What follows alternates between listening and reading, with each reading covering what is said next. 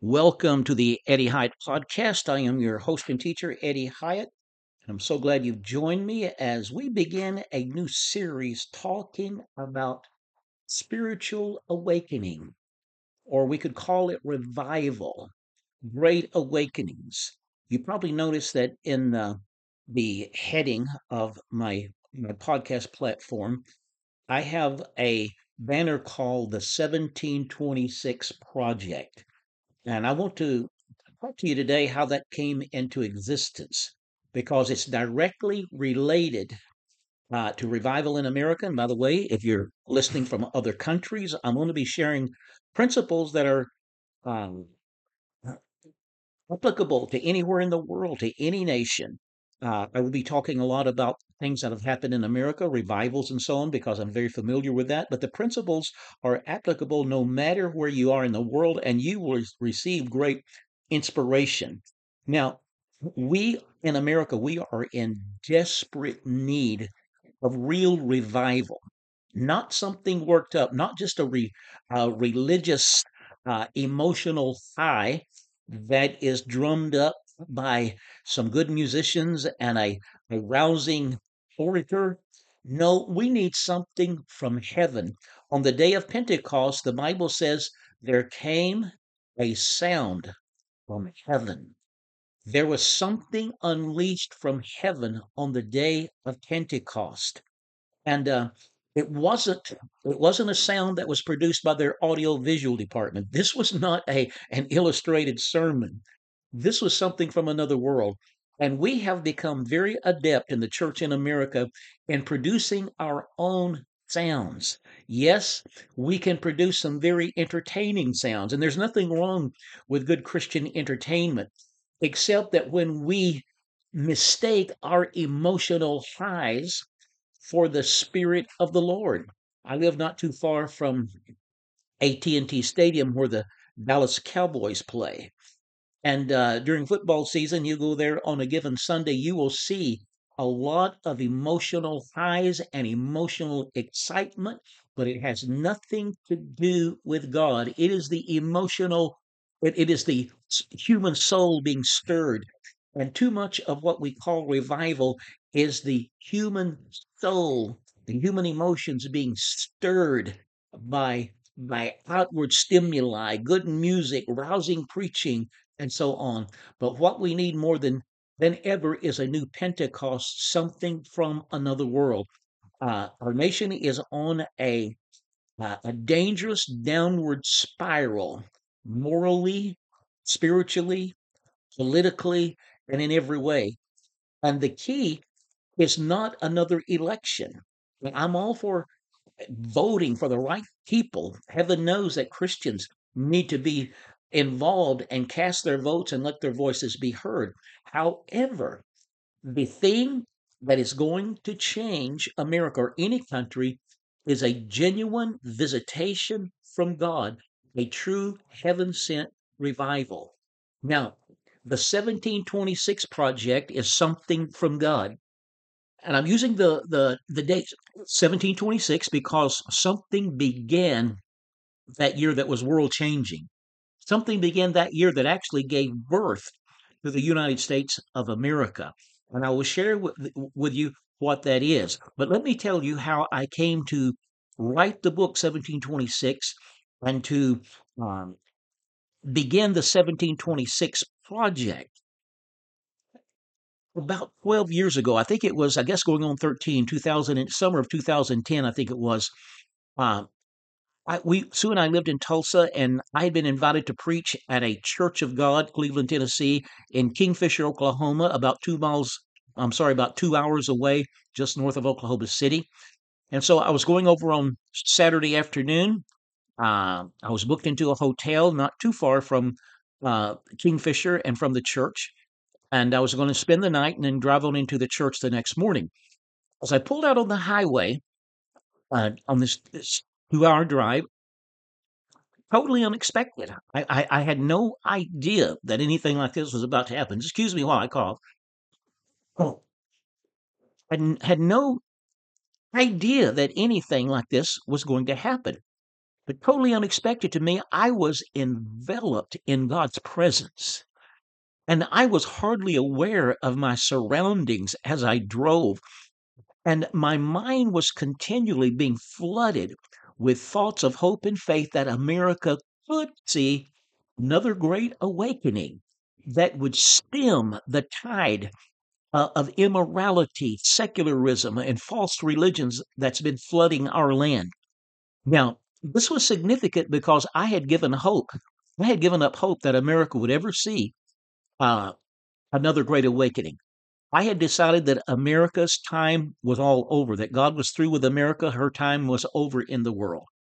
And um, and that had come to me over a number of years. I had studied uh, revivals. I had already published the book 2000 Years of Charismatic Christianity, documenting revivals throughout church history but I had seen so much flaky stuff in in meetings that were called revival meetings. I had seen so much of uh, of human effort and human flesh uh, that I had given up hope that America would ever see another great national spiritual awakening that would change, alter, and change the course of the country.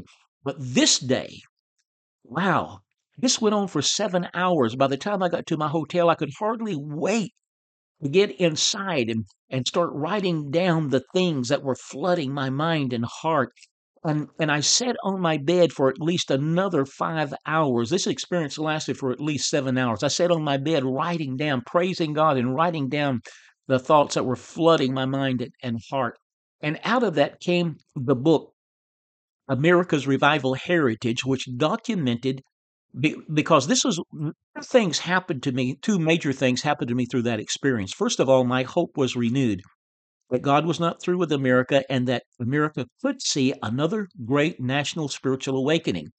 The second thing that was revealed to me was, and I had studied the Great Awakening in the 1700s, but I saw for the first time that this spiritual revival, this visitation from heaven uh, that began in 1726, that it had a direct bearing on the founding of this nation, and there would never have been a 1776 if there had not been a 1726 when this this great revival uh, began to flow forth that transformed entire communities, uh, entire towns repenting and turning to God.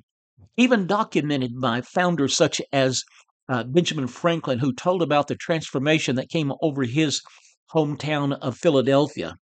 Uh, he said something like this. He said, From being thoughtless and indifferent about religion, it seemed as if the whole world was going religious, so that you can't walk through uh, any street in Philadelphia without hearing people singing psalms and praises to God coming from houses on every street. Wow.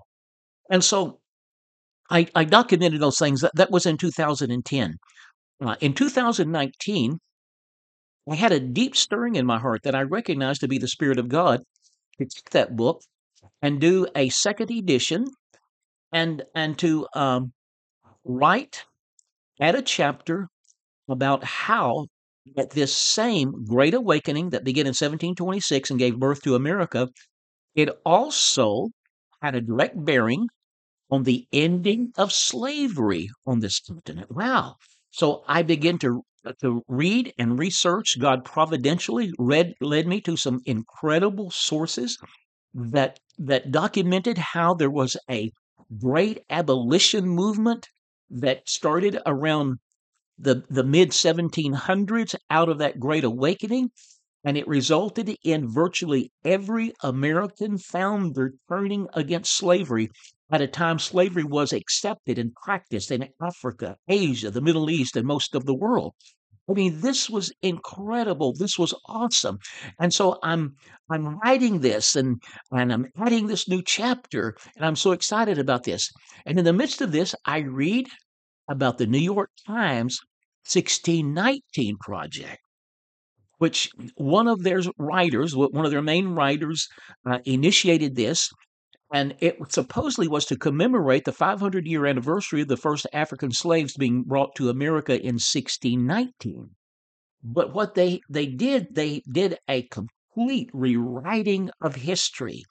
And they said that slavery is what defined America. And they, they said that 1619 was the true founding of America, not 1776. And they said things that are just absolutely false. They said that the America's founders formed the United States of America to protect their wealth and to maintain slavery. Totally false. And so, as I'm doing this new research about the impact of the Great Awakening on ending slavery in America, I'm thinking, wow, no wonder God put it on my heart to write this. Now, what is said since uh, 2019, last four years, the 1619 project has been turned into a curriculum.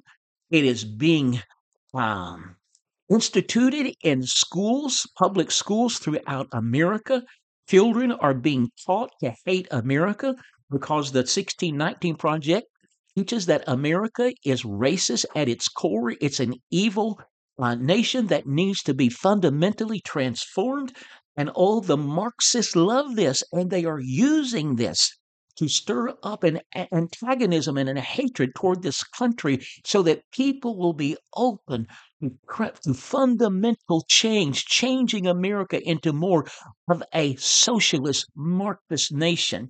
And so I realized, yeah, this this book is really, really important. And uh, I kept writing and, and researching and and the book kept growing and growing and i realized hey this is not a second edition of america's revival heritage. This is a, a brand new book. So i called it 1726 perhaps as a counterpart to 1619 i called it 1726 the year that defined america. And i documented how it was the great awakening that began in 1726 and transformed colonial america that ultimately defined america as a land of faith and freedom. And my friends, we need another 1726. We need another great awakening if we are going, if the next generation or even this generation is going to see the freedoms and uh, uh, the, the liberty that has been a part of this nation's very existence. And so that is what the 1726 project is all about. And I hope you will help me and assist me in getting this message out all across America and even in other parts of the world because the principles in the book 1726 they are applicable anywhere in the world. They will work because God is no respecter of persons. Well I'm Eddie Hyatt. This is the Eddie Hyatt podcast and I'm so glad you've joined me today. And uh, we're going we're going to be talking about and we're going to be praying for, for divine awakenings, for a mm. God awakening, for a Jesus revolution once again in America, Canada, Mexico, and throughout the earth.